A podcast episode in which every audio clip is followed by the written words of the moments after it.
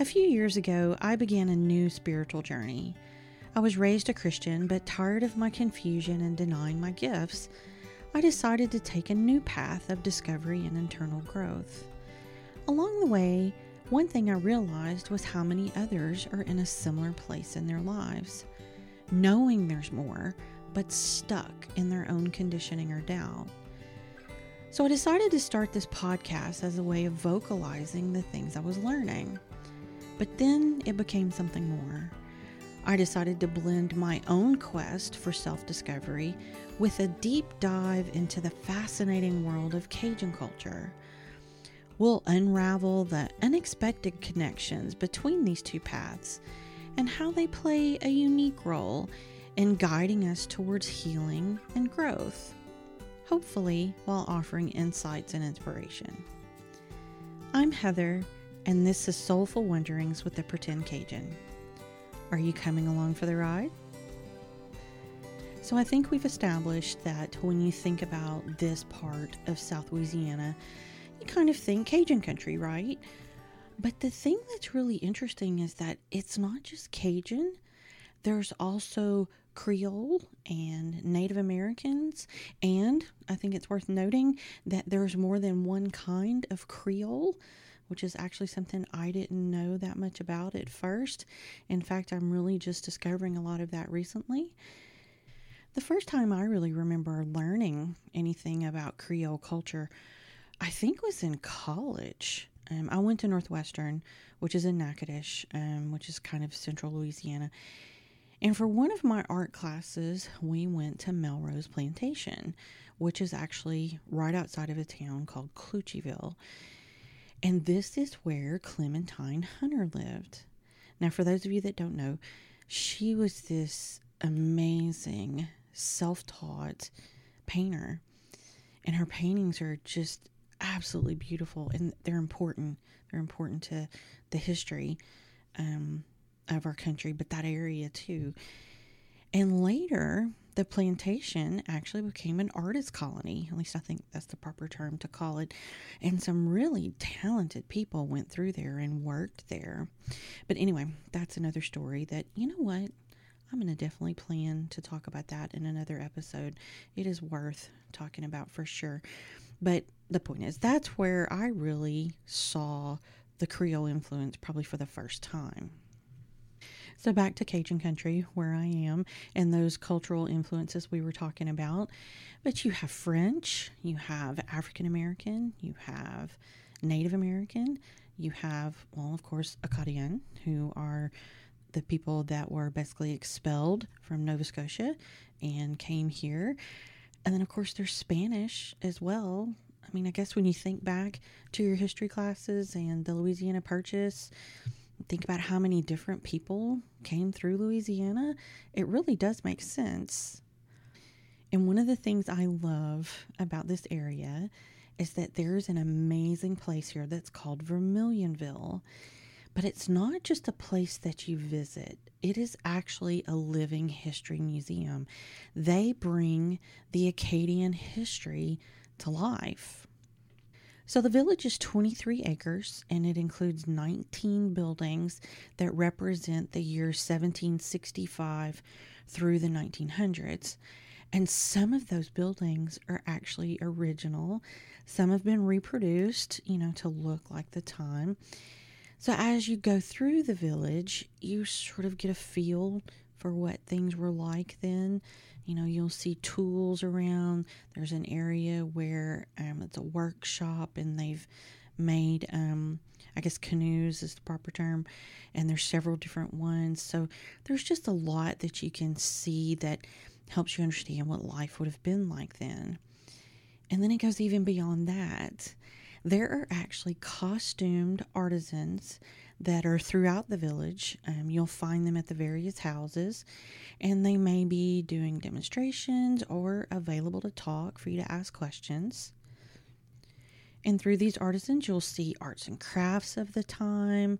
Um, there are women that are spinning cotton into yarn. Uh, there's a food historian around here. We know that's important. I mean, my goodness, the food here. Um, then we have Chief Sitting Bear He's of the Avoyel people. and he's just a great source of knowledge and so great to have him there. So you'll see these folks around the village and they all speak French. There's a lot of French spoken there. You may see one of them um, conducting a tour for visitors. So it's a really great way to just sort of immerse yourself in this culture. And of course, the focus there is on Acadian, Creole, and Native American culture. Another thing that I find absolutely amazing and cool is that there's also a musical historian there. And I'm not sure if you're not from here, you may not realize just how much music is in the culture. And there's different types of music. And at Vermilionville, you can actually participate in the music. How cool is that?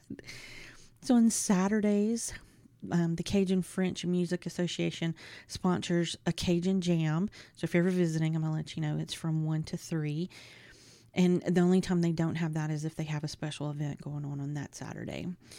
But there's usually, you know, a noted local musician that sort of leads things, but others can actually sit in and join in and play with them. How neat is that? You just bring your instrument and you go and jam with these people for the afternoon. Or if you're not a musician and you don't want to do that, you can just come and just enjoy it. Perhaps just dance the afternoon away. Another very interesting thing that happens every weekend is on Sundays from 1 to 4, you will find Le Bal du Dimanche. And I probably did not say that right, so forgive me. But that means the Sunday ball. And here they alternate the music between Cajun, Zydeco, and Swamp Pop. See, I told you, they're all different kinds of music, and people have different tastes as to what they like. Some people like one and not the other, or some people just like them all. They don't care as long as it's Cajun music. They're there and they're going to dance. And just so you guys know, if you're visiting, there is an admission price to get to the ball, but it also includes your admission into the village. So it's totally worth it you know, we talk about the fact that this culture seems to be dying out a bit. So, having such an amazing place to learn and you know, truly get involved is just really so special. And you know, they even offer camps during the summer and they have educational tours. Um, those are often school trips, but the truth is, anyone can do it. And you know, besides the cultural aspects, those camps and the tours give the kids the opportunity to learn French and they learn um, about environmental topics. They can also spend time at the watershed exhibit that's there at Vermilionville. See, that's another part of this that just makes Vermilionville so amazing. It's not just about the culture. It's actually part of what's called the Bayou Vermilion District that was established back in 1990 and it was to work towards keeping the water clean, to monitor the water, um, as well as taking care of, um, I guess, the environment that's around the water in general. Basically, they have people that are on the water on the Vermilion River from Carencro all the way to Maurice, Louisiana. And those guys are keeping the water free of trash. They're cutting back trees, you know, to keep the waterway clear, and just a variety of other things that keeps the river navigable for anyone that wants to use it. That's probably another little tidbit about Cajun culture a lot of people don't know is that the waterways here are very important. There's a lot of water, and people use that water a lot for recreation or for fishing and things like that. And plus, you have to keep it clear for um, things like flooding risk and things like that. So, um, monitoring this water, keeping it clean, and making sure the environment is taken care of is um, a huge undertaking and very, very important for this area. And another thing they do that I found fascinating and just learned about recently there's an herb garden that's right inside when you first get into the village. And the Lafayette Master Gardeners actually take care of it and it contains herbs that are native to Louisiana. Many of those would be used in things like tinctures and such to help people treat ailments. So I thought that was amazing and beautiful. Of course, there's also a restaurant on site. Um, La Cuisine de Maman, of course, Y'all, I didn't think about how much I was going to have to pronounce French things when I started this podcast. So I'm going to hope I learn more as I go. So please pardon my um my not so great French. Anyway, at this restaurant, you will find what I would call very typical Southern and Cajun cuisine. And oh my goodness, it is so delicious. And it's so much. I mean, when you get this meal, when I tell you you're going to be satisfied and full and need to walk the village to walk some of that off, or you know what, um, take your leftovers home and you're going to eat on that for a couple days. It's absolutely amazing. If you're planning a visit, check it out. Um, they're open Tuesday through Sunday, um, but absolutely check it out if you go. And there's one more new thing that I just found out about with Vermilionville. They now have a brew house. Their um, museum operations director there at the village decided to start it. He evidently um, brews at home, so he knew some things about that. But what he's doing is he's using historical recipes, but then he converts them just ever so slightly for kind of that modern taste. And I was told that one of the first beers that he had for the staff to try out was a molasses ginger beer. And y'all, I'm here for it. Doesn't that just sound delicious? Oh my goodness. I can't wait to try that. So, in case you didn't notice before, um, places like this just make me so happy.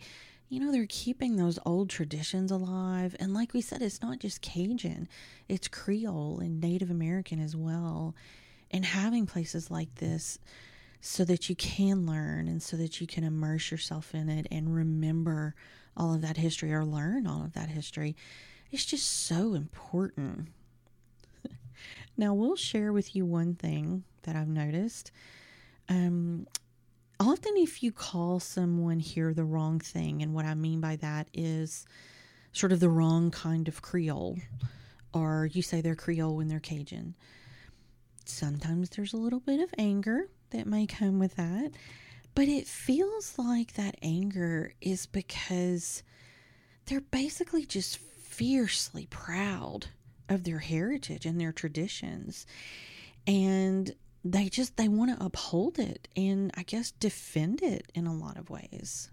And look, it's not like people are walking around proclaiming I'm Creole or I'm Cajun. It's not like that. They just are. Um, things like this tend to come up in a conversation maybe about food or cooking or something like that that tends to be different from one culture to another. And in case you haven't noticed important in a lot of these cultures here.